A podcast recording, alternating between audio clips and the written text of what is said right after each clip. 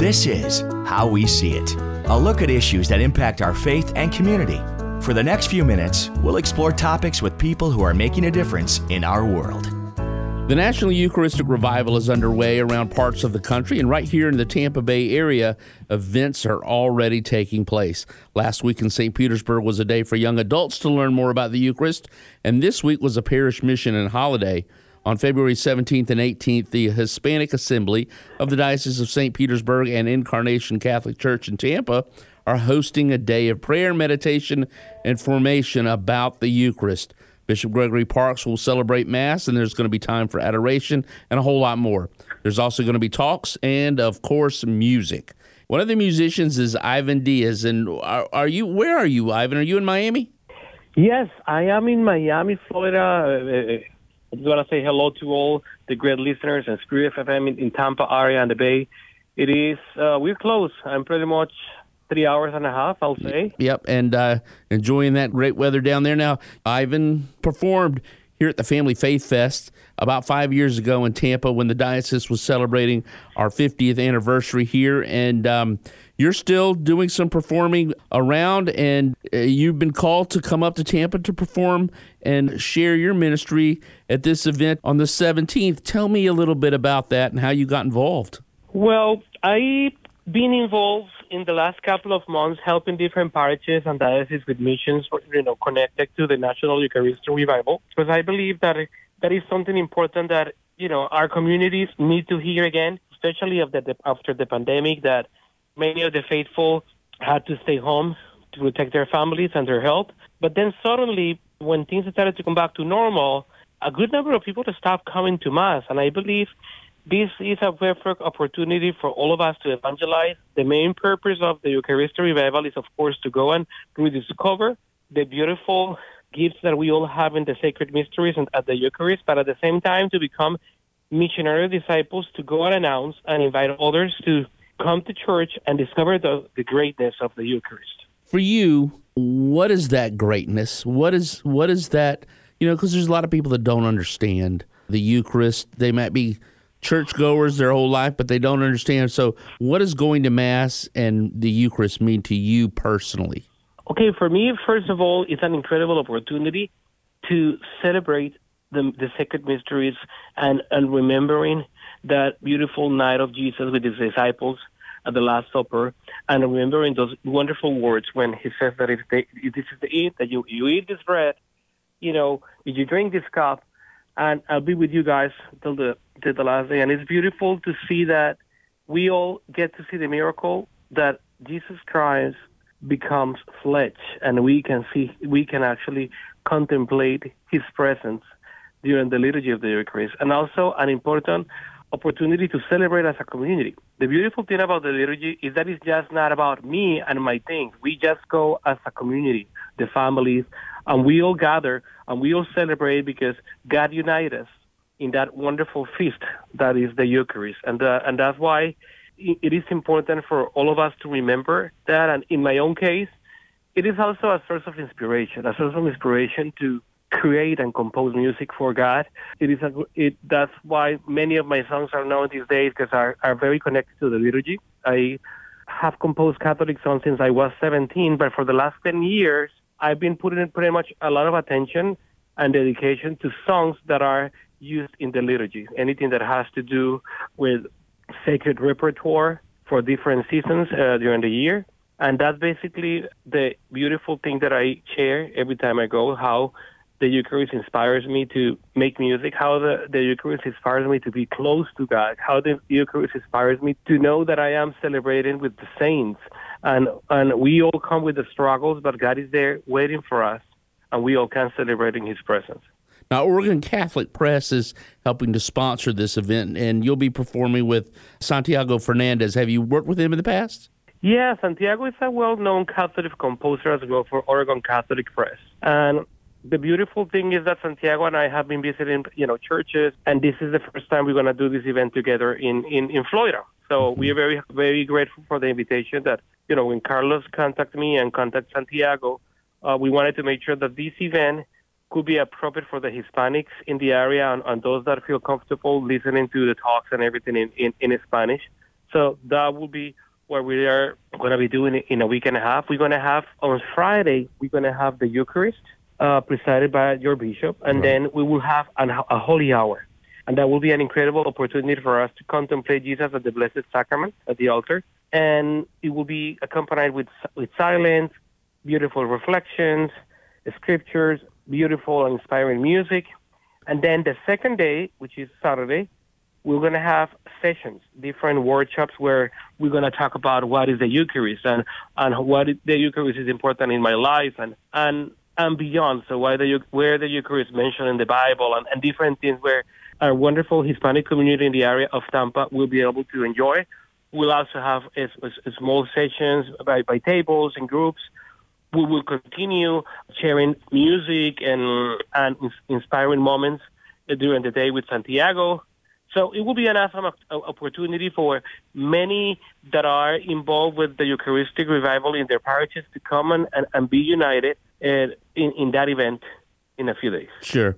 And and have they started doing events in the Archdiocese of Miami yet, or are there plans to? Yeah, yeah, we are basically doing different events as well, like nights of you know uh, uh, adoration of the, in the Blessed Sacrament.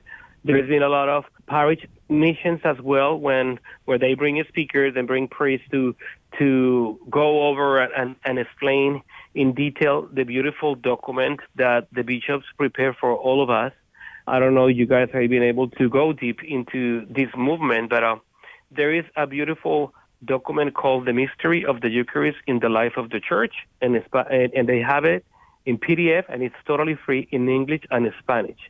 And it's a very nice document because that brings the momentum and also has an incredible tools and reflections that can help us all to go and proclaim and to go and invite others to, come to Mass again at the beginning of our uh, conversation, you had mentioned that uh, maybe people hadn't come back like they like the church was hoping uh, post COVID.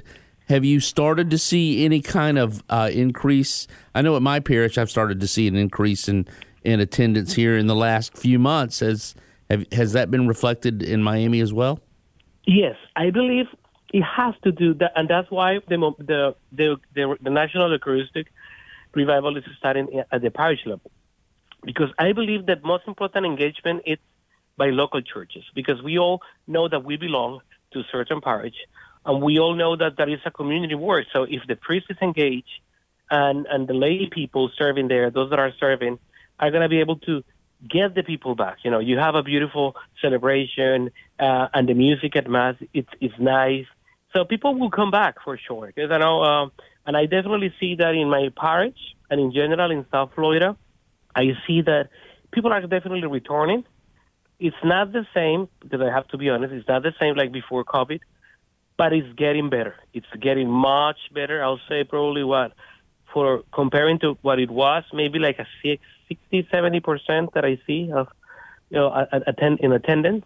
And I believe events like this and missions like this will continue to inspire more and it will give us the opportunity to evangelize because that's important. Sometimes we forget about, we forget to talk about Jesus in our life, and we all want to be very politically correct in different topics, and sometimes we are afraid of sharing, you know, the message of our faith to others, sharing our testimony.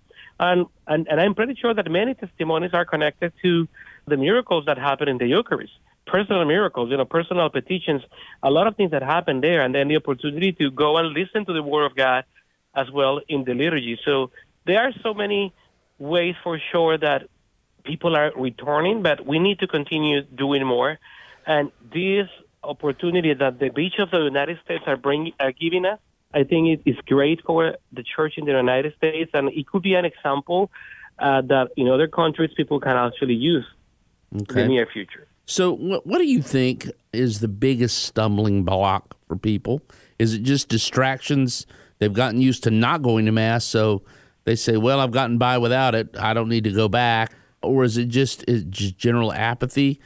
Because we've got to figure out a way to get them back. But at the same time, our world is hurting. You know, we all we all need healing, and and all of us sometimes we feel separated from the very source of our strength, which is the Lord.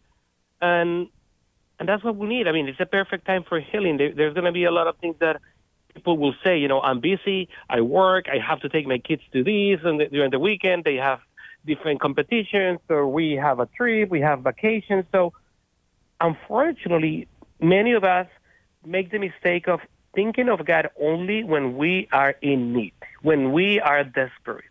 But it would be very nice to to create that relationship when we are grateful, and that's the reason. It's a celebration of Thanksgiving. We go on a Sunday to be grateful because we are alive. We have a family. We have something to eat on the table. We we have health. We have work. We our kids go to school, and and that's a beautiful thing that people have to realize and and bring back.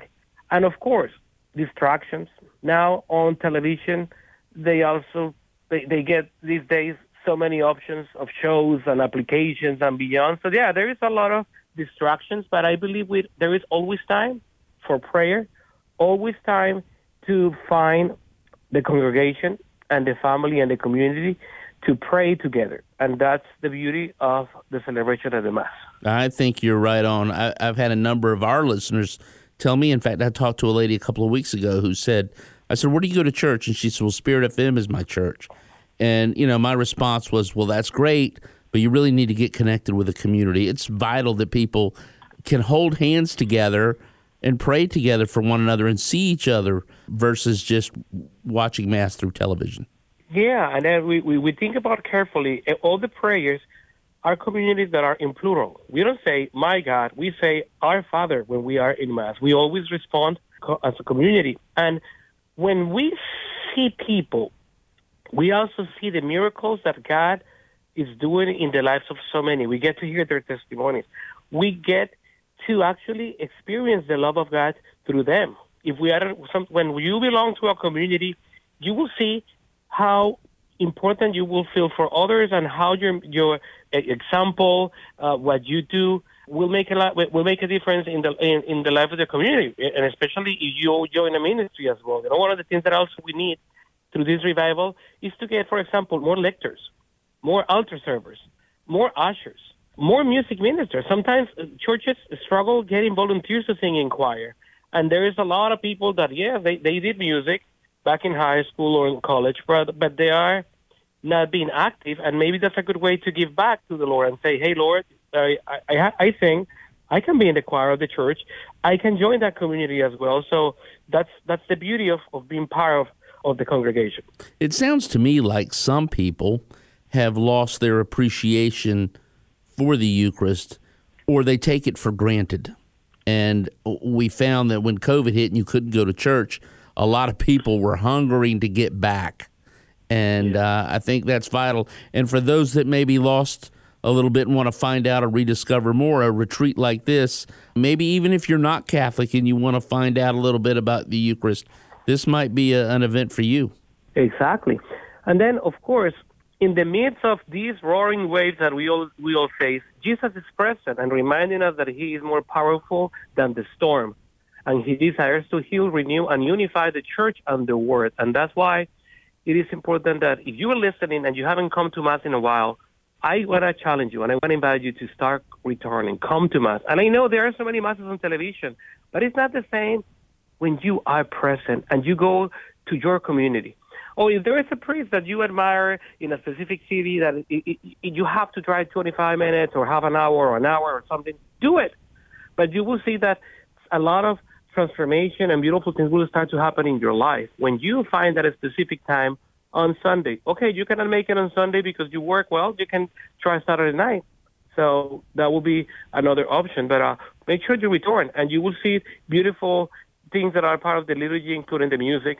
For example, I composed at the beginning of the pandemic a song called Pan del Cielo, Bread from Heaven, because I was sad. I I'm a music minister in the parish, and I felt like many Catholics felt that, oh my goodness, we're not able to go to mass. So this pandemic is really, really hitting hard when the, the churches was closed, and then the only way to actually attend mass was through a phone when churches started to broadcast the masses in tablets or phones and, and beyond. But that, that was what we had. And in that at that time, I composed this song, and OCP published it, and it has become one, one of the most successful songs in my career. And I believe because it was a very nice, honest moment of prayer because I was desiring to be at the at mass. I was desiring to receive his body and drink from his drink his blood, but I wasn't able. But I was able to actually compose a song in gratitude of the Eucharist and how important the Eucharist and how important Jesus as the bread from heaven is for me. And I did it with Carrie Market. She's a singer from New York, but she lives now in, in Georgia. So we recorded this bilingual piece, and it's one of the most used hymns these days in some contemporary churches. And then the, the beauty is that people can sing it either in English or Spanish or bilingually if there, if there is a celebration for different languages. But again, as you can see, the Eucharist brings a lot of inspiration. I mean, the art, when, when every single temple has beautiful architecture, you know, the, the images and the lighting that is connected, that is helping us to, to have prayerful moments. Well, it, it, yeah, it sounds like you are really on fire with this. And if you want to feel more of that, if you want to hear some great music, have an opportunity for prayer, and just to grow deeper in your love for the Eucharist, let me invite you to this uh, special event hosted by the Hispanic Assembly of the Diocese of St. Petersburg and Incarnation Catholic Church. It's February 17th and 18th, Friday night from 7 to 9, and then Saturday from 8 to 2.30. They're asking for a $40 uh, donation to help cover the costs and uh, take care of your lunch. All that can be found at dosp.org slash revival. Before I let you go, how do people find more of your music and maybe see you on social media?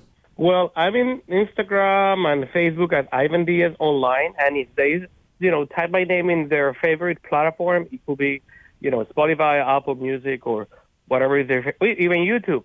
They can put Ivan Diaz, D-I-A-Z, Ivan Diaz. They will see my profile as an artist, and there's a lot of Catholic songs in both languages, English and Spanish. All right. Ivan Diaz has been our guest today, and that's how we see it.